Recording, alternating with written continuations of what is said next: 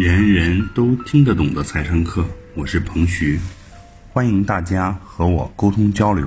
我的微信号是幺三幺零一八六零零一八，幺三幺零一八六零零一八，记得回复“财商”两个汉字哦。下面开始我们的学习吧。你的商业模式能不能适应未来十年的发展呢？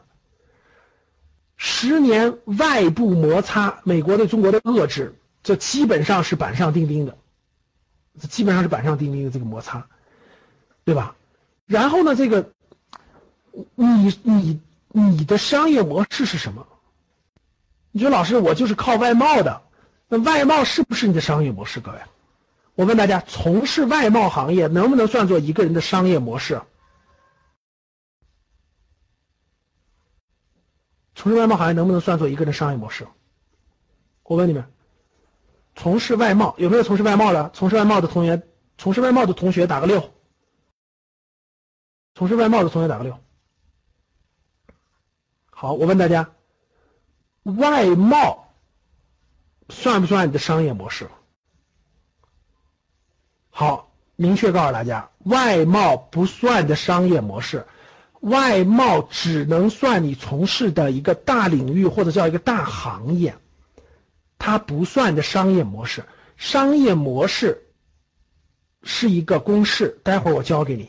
啊，那我问大家，那老师，我我从事行业是靠房地产的，靠房地产的同志们，就现在在房地产行业从业的，给我打个八。说老师，我我从业就在房地产行业。你甭管是大房地产公司，还是中房地产公司，还是小房地产公司，还是房地产二手中介，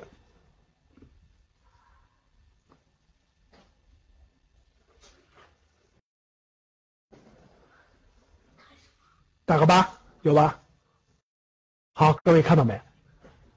那外贸行业有一定的冲击和影响，房地产行业，特别是在中小房地产公司的。也有一定的冲击和影响，但是这两个都不是你的商业模式，各位。你说我在这个行业了，我的是，我未来就决定我怎么样吗？不是，它它不是你的商业模式，它算你的所从事的行业，但是它并不是你的商业模式。那你说老师，那贸易战我就不能从事外贸了？然后那个房地产不好了，我就不能从事房地产了吗？不是，no no no no，不，绝对不是这个概念啊！外贸同样还有潜力。房地产也同样有潜力，但是这就是说的，行业不是你的商业模式，商业模式还必须加上另外一块儿，才能决定你能不能在这个行业待。这个行业可待也可以不待，关键看商业模式后半部分。除了行业，还要加一个东西叫交换模式。除了行业，还要加一个东西叫交换模式。什么叫商业模式？我先给你解释一下啊。商业模式是一个公式，商业模式记住啊，等于行业加交换模式。再说一下，什么叫商业模式？商业模式就等于你是在什么行业的，从事什么交换模式。听不懂了吧？因为你不理解，你没有学格局的财商课，所以你就不懂。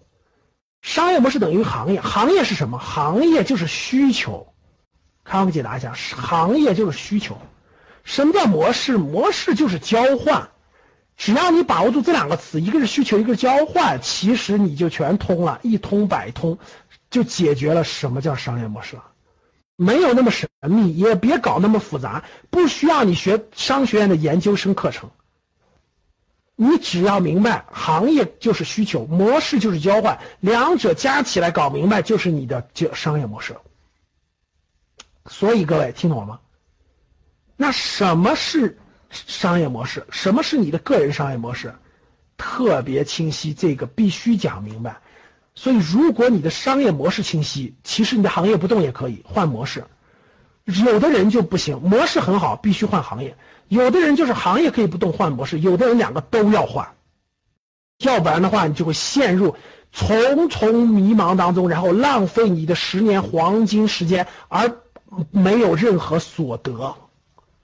有没有这方面正迷茫和困惑的学员？打个一，我看看有没有多不多。有没有这方面正迷茫和困惑了？老师，我很努力呀，我也很勤奋，我也很聪明，但是为什么我赚的就不够多？为什么我赚的就不如我们同学多？为什么我就无法改变命运？到底是为什么？我的学校也不差，我很努力，别人六点回家了，我都加班，我为什么就跟别人差距这么大？为什么别人毕业五年会这样，我却不行？有没有？哎，有打个一，多不多？我提出这个问题，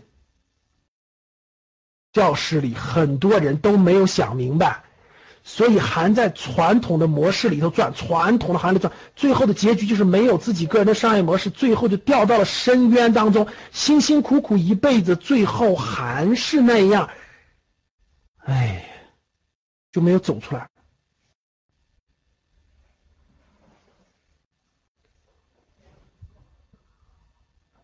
这么多人打一，说明大家想改变，对不对？想改变，我今天就先来点干货，必须学点东西，对不对？好，往下走了。我讲完商业模式了，行业加是行业加模式，行业是需求，模式是交换。所以我们往下看了，四种交换模式，四种交换模式决定了四种的收入水平，这一点很多人都没有悟透。这是甭管你到哪儿看到的，这都是我提出来的。记住啊，四种交换模式决定了你的四种收入水平。这四种交换模式如果搞考虑明白了，再把行业选完，一下就走出了空间，一下就打开了自己的格局。这个四种交换模式，这是升级版。四种交换模式是升级版，这这这这。这一般人是提不出来的啊！继续啊，四种交换模式，它是商业模式的基础，它商业模式的基础，它是交换模式，交换。简单理解，各位，世界上所有的人，就是所有的个人啊，他在社会上的生存，他的模式都是都属于这四种其中的一种。就是你在用，因为我们是我们指的是商业世界。商业世界，你在如何与这个世界打交道？这就叫做商业世界。第一种交打交道的方式就是 用时间做交换。你用什么在与这个世界做交换？我再重复说一下，你用什么在与这个世界做交换？你用什么在与这个世界做交换？第一种交换就是用时间，就是用用时间在做交换。用时间做交换的人，占到了整个世整个这个世界上的，就是整个这个这个就是咱们社会当中的非常非常多的比例，大概能占到百分之六十以上，是用时间做交换的。用时间做交换，举几个例子，大家很容易理解。我问大家，社会上什么样的岗位、什么样的工作是用时间做交换的？比如说，我问你们，保安算不算？就是保安这份工作算不算用时间做交换？完全是，对吧？那司机算不算？司机也是，是用时间做交换，并不是说，对流水线的工人，并不是说他完全用时间，他稍微有一点技术，但是这个技术呢，没有任何门槛。就大概任何一个正常人学习一段时间很简单，学习基本上两周到到几个月就可以学会，这就是用时间做交换，时间加上简单的技术做交换。比如说我们好理解的啊，司机啊、保安啊等等等等吧，文员啊、流水线的工人啊、基层很基层很基层的公务员啊，这些基本的工作，收费站对收费站的那个收费员是最典型最典型的吧，各位。收费站的收费员现在都已经在逐渐裁员了，人工智能啊，到那一摁不就出来那条了吗？交费时候微信一刷不就走了吗？那个什么什么，对呀，ETC 不就解决了吗？所以最容易的技术被替代的，这不就是人工智能替代的吗？所以未来最容易受到冲击的就是用时间与这个社会做交换的人。教室里各位。你现在还属于用时间跟这个世界做交换，跟社会做交换的人，给我打个一。你说老师，我就是用时间做交换的，有没有？用时间做交换的打个一。大家看到了吧？我怎么感觉在我们教室里也基本占到百分之六十了？打一啊。第二类型的人是用技术做交换的，用技术做交换呢，并不是说他不要时间，他也要一点时间。用技术与这个世界做交换的人呢，他需要一点时，他的技术能占到更大的比例，然后他需要一点时间，但这个时间属于是高价值时间，就是他的时间是很珍，相对要珍贵的多。我问大家，大家举举例子吧。什么是用技术与这个世界做交换的？比如说网络工程师啊、信息工程师啊，这些都属于是。还有什么？老师算，老师算，老师有和有技术的。老师、医生、律师、咨询顾问，这些都属于是有有很深深的这种技术，再加上一定的这种时间，这时间更有价值嘛。演员算，翻译算，会计师算，牙科医生更算了。医师都都算，护士就比较简单了，护士属于是介于时间交换和简单技术交换的。军人不属于这个范畴，各位，各位，我们说的是商业事件啊，我这里面插一句，商业事件，嗯，军人讲的是奉献是荣誉，呃，不不一样，军人不属于这个范畴，不属于我们商业世界的范畴，它是不同的体系，各位，但是你从军人转业以后，你就肯定又归到这个范围内了，所以它是不一样的啊。有的岗，有的就是奉献，有的就是这个，比如说我们是有各种这个这个不同的角度的社会，我们指的是商业世界，我们指商业世界，还有什么？所以呢，讲师这这些都属于是用技术加上高价值时间。对你比如说讲师，我举个例子啊，比如说讲课，比如说我过两天要去给昆明理工大学，我为什么来昆明呢？我要给昆明理工大学的老师，就昆昆明理工大学的老师、辅导员老师们讲三天的这个就业指导课，三天，就是教给他们生涯指导课，教给这些辅导员老师们、就业指导中心的老师们，他们去教这个昆明理工大学的学生怎么去找工作，怎么去更好的就业，怎么去用生涯决策的理论去找工作。所以，举个例子，我培训大学里的老师，我就是技术加上高价值时间，我三天时间。我属于是办公益的啊，假设是收费的话，假设收费的话，那这三天肯定得好几万，对不对？我属于是办公益性质的，就是这就属于是技术加上高价值的时间。那比如说大家都知道，都大家都知道，有的讲师讲一天课一一万两万三万好几万，这就属于是技术加上高价值时间，他也得花时间。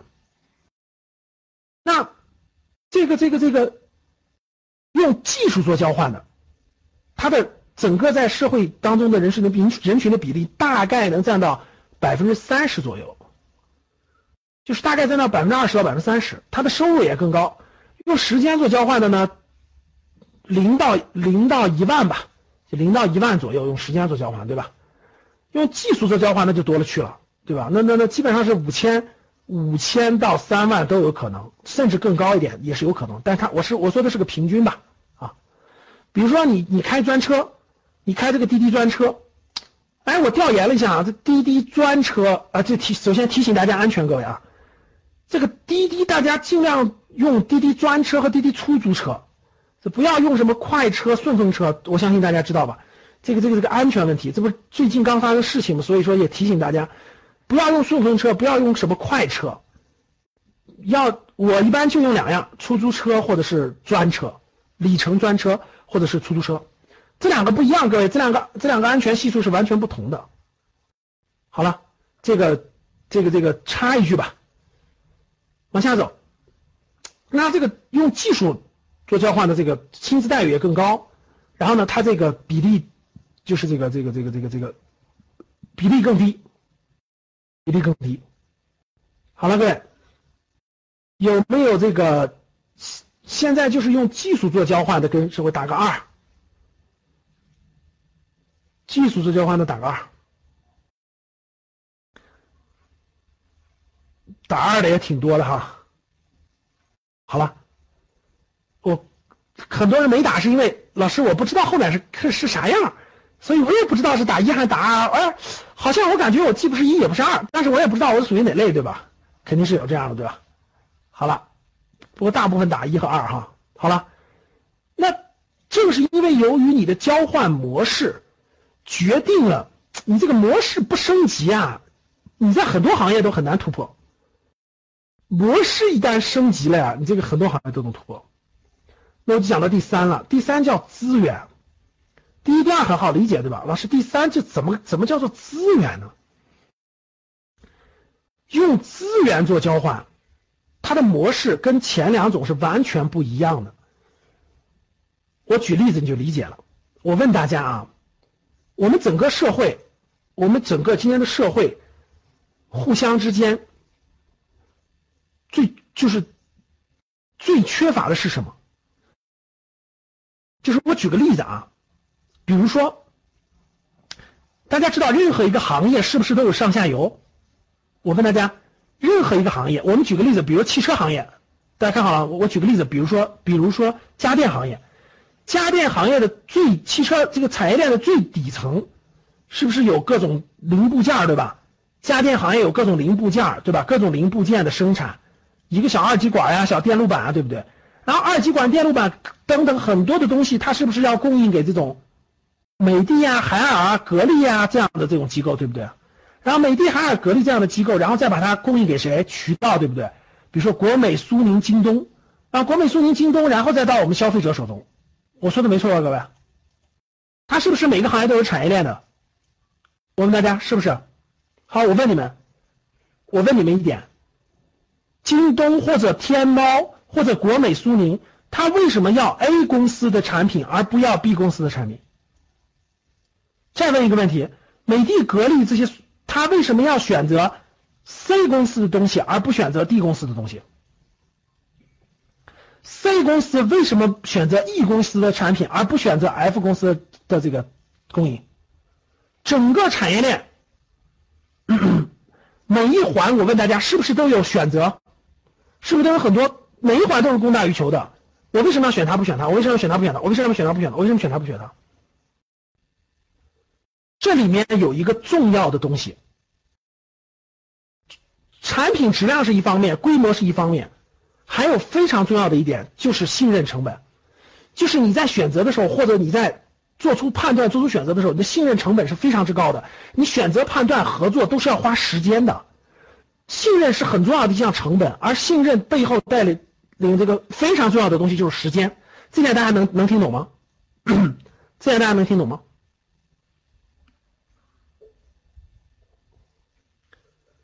就是时间，谁能给我节约的成本、节约的时间，我就会选择谁。那谁能去把这个时间成本降低呢？我凭什么相信你不相信他呢？这就是价值，各位听好了，这就是价值。我给你们举个真实的案例，让大家就更更贴切的理解这个资源。讲几个案例你就明白了。第一个很真实的案例，我曾经在我曾经在国美集团工作过，就是国美电器黄光裕那个国美集团。我在国美集团工作过的时工作的时候呢，我由于这个这个工作的原因，我就接触到了一个从海尔跳槽到国美的一个高管，就从海尔跳槽到国美高管。他在海尔的时候呢，就是这个部长，就是那种白电部的部长。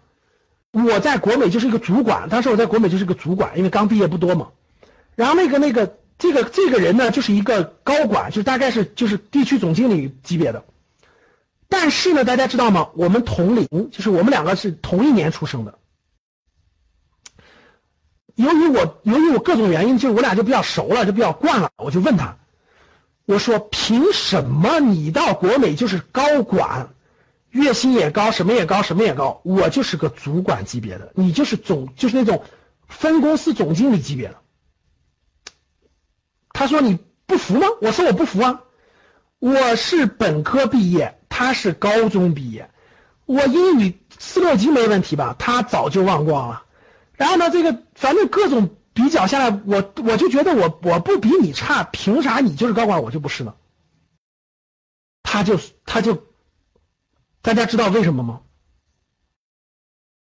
当时的这位同事就说了一句：“他说好的，那我为什么能成为高管呢？好的，现在我告诉你一件事儿，各位听好了。他把他的手机拿出来，我听好了，这是对我人生很重要的一件事啊。我跟他交流，他说，你上大学的时候，由于我学习当时没有那么努力，我没有确实没有上大学。我第一份工作是一个空调安装工，听好了，各位，是一个空调安装工。我当了一年的空调安装工，正好当时海尔空调在的一个代理商，在一个城市招这个就销销售员。我就从一个空调安装工变成了一个销售员，通过我自己的不断的努力，我用了四年的时间，成为了当地的那个空调销售那个销售经理。然后我又拥有了五年、六年等等，不断、不断、不断的，我逐渐到了海尔工作，又从海尔成为了部长。他就给我讲了他的成长历程啊。他说：“你看，你上大学，包括工作等等的时间，我我没有上来，但是我不断的努力工作，我在家电行业工作了已经有七年了。那我的。”他就拿出了手机，他拿出了手机让我看，他就说：“哥们儿，看我的手机。”他打开，歘，他问我：“你认识 TCL 的人吗？”我说：“不认识。”“你认识美的的高管吗？”“不认识。”“你认识康佳的高管吗？”“不认识。”“你认识苏宁的各地区的总经理吗？”“不认识。”“你认识这个美的的这个这个？”各个地方的这个总经理吗？不认识，我一个都不认识。但是他打开他的手机，让我看到了每一个通讯录里每一个人的名字，TCL 的张张总，海尔的王总、李总等等等等。我看了一下，五百多个，五百多个人。然后跟我说了一句：“现在国美想找任何产品，我一个电话就可以找到对应的人，你可以吗？”我说我不可以。现在国美想找任何渠道里面调点货或者找点上下游，我一个电话就可以找到人，你可以吗？我不可以。好，现在你知道为什么我是总经理，你是主管了吗？我说我知道了。于是我回家想了一晚上，第二天辞职了，就这么简单。第二天就辞职信就递交了。你知道为啥吗？知道为啥不？跟我同龄的人，人家在这个行业已经积累完了所有的资源，人家就已经开始开始收获了，人家一个电话上下游就解决了，就信任了，人家年薪三十万不是应该和正常的吗？我一个二百五，在这个行业里谁都不认识，我如何跟他竞争？我问大家，就算我待下去，我问你们，我需要多少年才能超过他？你们回答我，我需要多少年才能超过他？所以，人和人的竞争，各位听好了。我根本，我我我的学历不比他低，我聪明程度也不比我，其实比他，他他承认，他说：“你看赵老师，你学历比我高，你也我感觉你也比我聪明，然后各方面也比我强，但是为啥今天这样呢？你看我考虑明白了，所以我想要超过他，我绝对不能跟他在一个池子里竞争。”于是我就递了辞职报告，用不了多久我就去了新东方，我就去了换了个行业，我换了个行业，各位，我去了教育行业，我去了新东方。结果他过去这么十几年还在家电行业，而我换的这个行业他就不懂了。我俩后来聊天，我就说你懂教育行业吗？我说出来他全不懂。我说很简单，我一定可以超过你十几年。结果我十几年就肯定可以超过他，就超过他，为啥？我们不在一个池子里，我要在一个池子里根本不行。为什么我离开家电行业？因为家电行业已经很成熟了，里面这样的人跟我同龄，但是资源比我丰富的人多如牛毛。我怎么可能在这儿超过他呢？我干二十年，我也是他的兵儿。但是换一个领域就不一样了，换一个领域我就超越你了。结果我换了一个领域，在这个领域打拼了十年，嗖嗖嗖就超过他了，甭管薪资，甭管各个方面都超过他。为啥不同的领域，大家不买家电了，大家重视孩子的教育了，各位。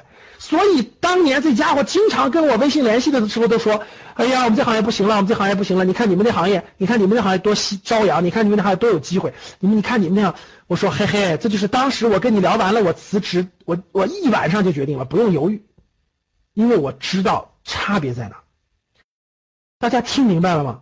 我讲这个故事是让你理解。”什么人？什么叫做用资源换钱？时间原因，我不能讲那么多案例。其实我可以给你举出无数的案例。无论是我后来做风险投资这个行业，我后来又超越了教育行业，我又去做风险投资这个行业。风险投资这个行业对接的资金，我问大家，我就随便再给你举个例子结束资源。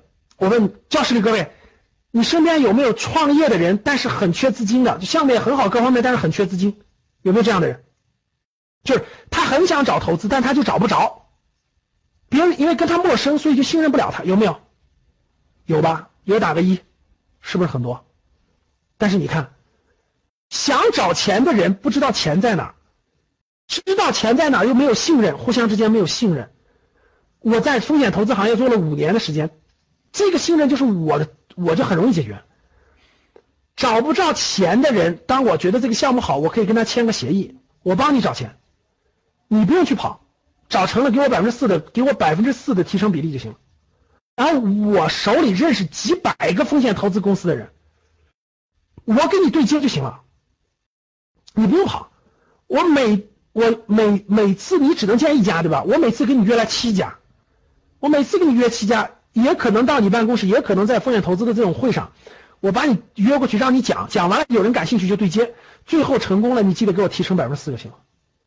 我问大家，这是不是资源？大家回答我，这是不是这是不是资源？回答我。你看，这些资源我都可以解决。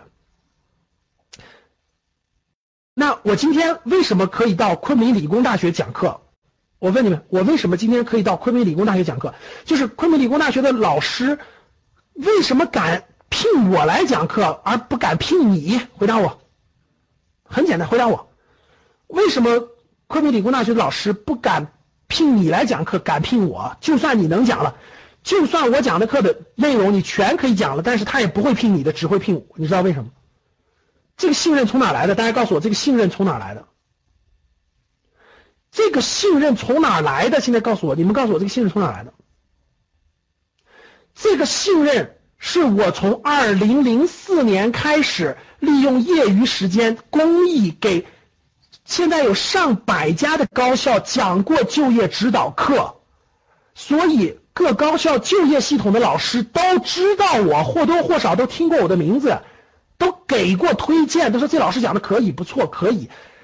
我从二零零四年到现在十几年的时间，都做公益，做半公益，就给个车马费也去，一百块钱、两百块钱我也去，既锻炼了讲课能力，又又讲了。又给又做了公益，帮助大学生就业，又锻炼我的水平。这个圈子里还有我的信任，所以我到哪有就有老师找我，不用我找学校。听明白了？有的人每天都在工作，就是积累资源；有的人每天都在在工作，就在毁资源。你们没发现吗？有的人就是格局特别小，吹毛求疵，干个什么事儿不给我五百我不去啊。就永远就把自己的路就变窄，自己永远没有资源。你看我，我就讲了十几年的大学生就业指导的公益，我现在都资源都积累了一堆。做风险投资、做教育，都是积累的资源。这些资源随时都能给我带来赚钱的机会，特别多。只要想赚，方法多的是。现在听懂什么叫资源了吗？好，认为自己用资源赚钱的打个三，认为自己用资源赚钱的打个三。不错，还有这么多的，有打三的，一看就是格局老学员多。这个收入是以年薪论的，不用问啊，各位，你知道为什么你收入低了吗？用时间和用技术赚钱，收入就有天花板；用资源赚钱，怎么有天花板？这个天花板怎么出现呢？资源越大，天花板越高；资源越小，天花板低一点。他当然是年薪制了。我做成一，我把资源做成一个，我的收入当然是不不封顶的了。这就是三。再往上拔，最牛的啊，也是最牛的是用，就是打造出产品来，满足需求，打造成产品满足需求，不断的复制，这肯定是最高端的，最高端模式是，这就是最高端模式。啥叫最高端模式？满足消费者的直接需求。你离消费者要近，直接进，满足消费者的直接需求，然后满足消费者直接需求，打造成产品，直接满足他的需求，互相对接，这就是最牛的，没有天花板。告诉各位，没有天花板。如果你本事大，你可以打造出苹果，把苹果卖遍全球的人，没有天花板。这就是今天价值三亿美金的苹果。如果你水平差，你就打造个格局。教室里有六千两百多人在听课，每个人每个人稍收点钱就也挺多的，是吧？就是那我没别的本事，我把我讲的内容打造成一个课程，叫财商与投资。有需求的人呢，那就来学习，对不对？那我就一一花一年的时间，有视频，有直播，有面授，那把把我这些知识传达给大家。大家有。学习财商的需求，那格局打造一个产品叫财商与投资，满足了大家的需求，大家来满足产品，那那产生的收益，我问大家，现在教室里是不是有六千多人？我问大家，现在教室里是不是六千多人？那同样的教室里六千多人、八千多人、一万多人到六万多人，无非就是多了一些电子数据嘛，是不是无非就是多了一些电子数据？这不同样的我就复制嘛。就是我既能满足了需求，同时可以不断的复制，同时可以不断的复制，同时可以不断的复制，这就是这就是又往上走了吗？所以在这个境界，第四个境界就是你想小赚钱可以赚几十万，想大赚钱可以赚到像苹果那样的几万亿，这就看你的水平了。产品多了去了，大家很多人都觉得，哎，那老师这个现在这个现在这个。机会没那么多，其实机会多的是真的，只是你真的没有认真思考。就是先解决思想问题，各位一定要先解决思想问题，才能打开这个这个这个发展的道路。甭管是投资还好，还是个人商业模式也好，都是一样的。当你的思想打开了以后，遍地都是机会，真的遍地都是机会。我随便举例子，我跟你说，机会就多去了。就光现在孩子一个夏令营，光现在一个夏令营，我告诉你，未来十年就能增加十倍的市场。就蛮这多了去了，光夏令营男女分开就就是巨大的市场，光这个各位，你只要认真思考了，这个产品是无穷无尽的，光老年人的这这这无穷无尽，真的是无穷无尽，什么角度都能开发出来。就是当你的思想先解决你的思想问题，你才会发现问题，发现需求，你才会重新选择行业，重新选择模式，你才能真真正正的走得出来呀，各位。所以，四大交换模式，你用时间还是用技术，还是用资源，还是用产品？你的思想先建立起来，你才会升级，不断的升级。当你升级到一定程度，你满眼都是机会，各位，满眼都是机会。当你看到我所看到的世界，你将重新认识整个世界。这就是我的格局上学的口号。当你当你发现机会达到一定境界的时候，其实赚钱就不是真的不是最难的。最难的还是你，你做这个事情有多大的意义、多大的价值了？真的多大意义、多大价值了？所以，先提高思想，把思想提高上来，我觉得不缺机会。其实我觉得不缺机会，机会太多太多了，太多太多了。各位，十三亿，你连你在中国都发现不了机会。那天有个学员说：“老师，我身边有人忽悠我说这个东南亚机会多，我去东南亚开发发现发现机会去。”我说：“你。”中国十三亿人，任何一个省份的那，都都都小一亿人，然后这么有钱，这么多需求，你都发现不了机会，你跑到东南亚去，你就能发现机会了？对，你们知道江江回答了我这个问题，江苏省一个省。省的用电量就是一个省的用电量相当于哪个国家？好，学员当中有认真思考，江苏省一个省的用电量就相当于整个德国，就一个省的用电量就超就超过德国。广东省一个省的用电量相当于是英国加法国加澳大利亚加新西兰加所有加起来。中国这么庞大的需求，哎呦我的妈呀！任何一个城市就是几百万这种中产人群的崛起，这这这这么多家庭需要养车，需要旅游，需要孩子的教育，需要更好的健康服务，这么多需求啊，太丰富了。提高自己的思想，发现机会，认真深耕许多机会太多太多了，真的是太多太多了。有的人眼中遍地都是机会，自己根本就不可能做完，对不对？有的人眼中天天叫嚷，老师哪有机会？哪有机会？哪有机会？哪有机会？啊，有没有这样的？有没有我说的第二种人？打个二，说老师我就是你说第二的。我每天我我我我有劲使不出来，天天都是机会，就不知道在哪儿了。打个二。打二的同学，啥也不说了，好好来格局学习来啊！好了，做预告了。所以，总商业模式记好了，商业模式等于行业加模式。模式我给你引了个头了，希望你深刻理解啊！这张图价值一百万啊，原创，不管你在网上哪找到的，我告诉你，这张图是原创。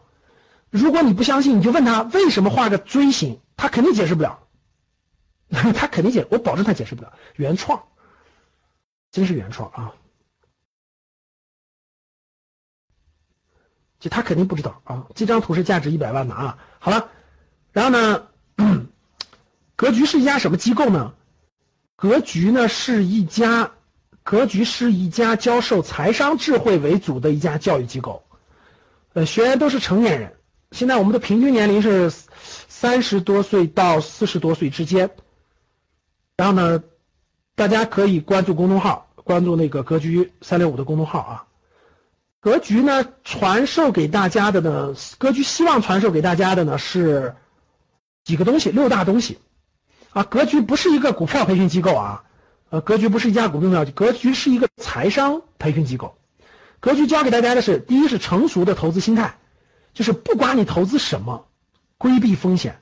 哎，我们格局的学员可 P to P 可全躲过了啊，这点各位学员，各位老学员给这些新人给点。给点信任吧，打个一。格局老学员躲开 P to P 了吧？这么大的 P to P 浪潮，我们格局学员全躲开了。你看，这都这都老学员给格局点赞了。金融陷阱全避开了。这次 P to P 大规模倒闭潮，多少人？你们算算多少人啊？动不动几百亿，格局学员没有，真没有。如果真有，也是他自己不听。这个是最重要的，避开金融风险。成熟的投资心态，第二就是卓越的商业智慧，比如我讲的提高大家的财商的这个商业智慧，正向的信念价值观的引导，正向的信念和价值观的引导，就是我们这个各位把自己的信念和价值观修正了，其他东西都能走正。信念价值观特别重要，做事的长远目标和规划，做事一定要目标长远和规划，终身学习的习惯，还有幸福快乐的人生观，这是我们希望带给学员的东西。所以，如果你如果你遇到是如下问题的话，欢迎大家新学员到格局来学习。比如说，你除了工资收入之外，没有投资理财的其他收入来源，就没有第二其他路径来源，那你真的应该学习一下啊。然后，金融陷阱满天飞，不知道如何分辨，这是我们最重要的啊！识别金融陷阱，不要掉坑里。只要你没掉坑里，各位记住，其他的都不用担心，它就是个时间问题。梦想财务自由，但是没有思路，没有行动路线。就刚才我讲的，天天不知道怎么设计自己的商业模式，怎么突破。现金存款一堆，近代货币贬值啊，不知道如何做资产配置，不知道什么时候什么房产可以投，什么房产不可以碰，不知道如何培养家人、孩子、爱人的财商。我们其实是财商是特别重要的，事业发展遇到瓶颈无法突破等等等等，未来十年的愿景。所以格局的三大模块。格局正式课程有三大模块：个人投资系统、家庭资产配置，还有个个人商业模式。我我们九月份重点讲的是家庭资产配置，各位老学员看好了，家庭资产配置啊，你们到时候来学。九月二号和三号是家庭资产配置，十万到一千万的家庭资产配置，这是我们我有很多新内容啊。九月十六号到十七号，房产讲一堂课，呃，养老和子女的教育金的规划讲一堂课，然后呢，这个。答有一堂课是答疑，就是咱们的家庭资产配置的个性化问题的答疑。我们给大家就是最近一两个月新报名的学员做一个个性化的答疑。所以九月我们正式课就开始了，二号、三号、十六号、十七号、十八号有五天的直播课，欢迎大家参加。啊，有五天的直播课，大家五天就大概十个小时呢。一我们每个月讲大概十个小时的课程，足够你消化了，因为每次课都要布置作业，都要。推荐书籍，你下来以后一定要做作业，一定要看书，然后下个月再参加直播，每个月都有直播课啊。九月份呢，我们还有两个做个预告。第一个是那个我们九月八号、九号，各位，九月八号、九号，呃，华北地区还有离北京比较近的地区的学员考虑了。八号、九号，北京有一个面授，华北地区的面授。呃，八号、九号高级班以上学员，高级班包括财商与投资的学员，啊，八号、九号有一个北华北面授，还有一些名额不多了，呃，大家找班主任去报名。如果是新人的话，你报名财商与投资也可以参加的。八号、九号，九月八日、九日，北京华北面授，啊，北京，在北京，然后报名的到时候会告诉你的。然后八号、九号参加华北的面授。华北面授呢，南方学员就别跑了，比较适合的是，啊，东北地区、华北地区，呃，中部地区，然后呢，一年来特别想来北京出差一次的西部地区，就是整个的这个九月八号、九号两天的面授，呃，只要你是正式学员，我们会稍收点场地费啊，稍收一点场地费，这次呃都是可以参加的，呃，新人报完名也可以参加。八号、九号北京有有两天的面授，我主讲。然后这次呢，因为还有很多学员分享，还有一些优秀学员的分享，所以呃，刚才我说的呃这些地区的老学员、高级班以上的老学员找班主任咨询报名，新学员找班主任咨询报名，报完名以后也可以参加，还有一些名额不多了，不多了，报满为止。八号、九号啊，这是第一个预告。第二个就是我们九月份还有一期在北京举办的家庭成长课，然后呢，咱们那个。呃，面向这个老学员开放的名额也总共就六十个名额，然后呢，感兴趣的学员也要抓紧时间了，也要抓紧时间了。时间是在九月的十五、十六号，是十五、十六号的周末，两天有一有还有一期的家庭成长课，家庭成长课啊，这是我要给大家做的预告，这是我要给大家做的一个预告啊，十月份。我们就有十月份的活动了，十月份的活动，十一月份的，我们后面还有。今年呢，华东每年我们都会有，都会有，都会有面授。上海的面授举办五月份，广州的是七月份，呃，十一月份有一期深圳的，十一月份深圳还有一期面授，啊，这是今年的。新人先报九月份的吧。好的，谢谢大家，咱们九月初见，九月初在线课见。好了，今天就到这儿吧，感谢大家。以上就是本次课程的内容，人人都听得懂的财商课。喜欢本节目的朋友，请关注和订阅。欢迎在评论区留言互动，也可以添加彭徐的微信：幺三幺零一八六零零一八幺三幺零一八六零零一八，做进一步的沟通和交流。感谢大家的收听，我们下期再见。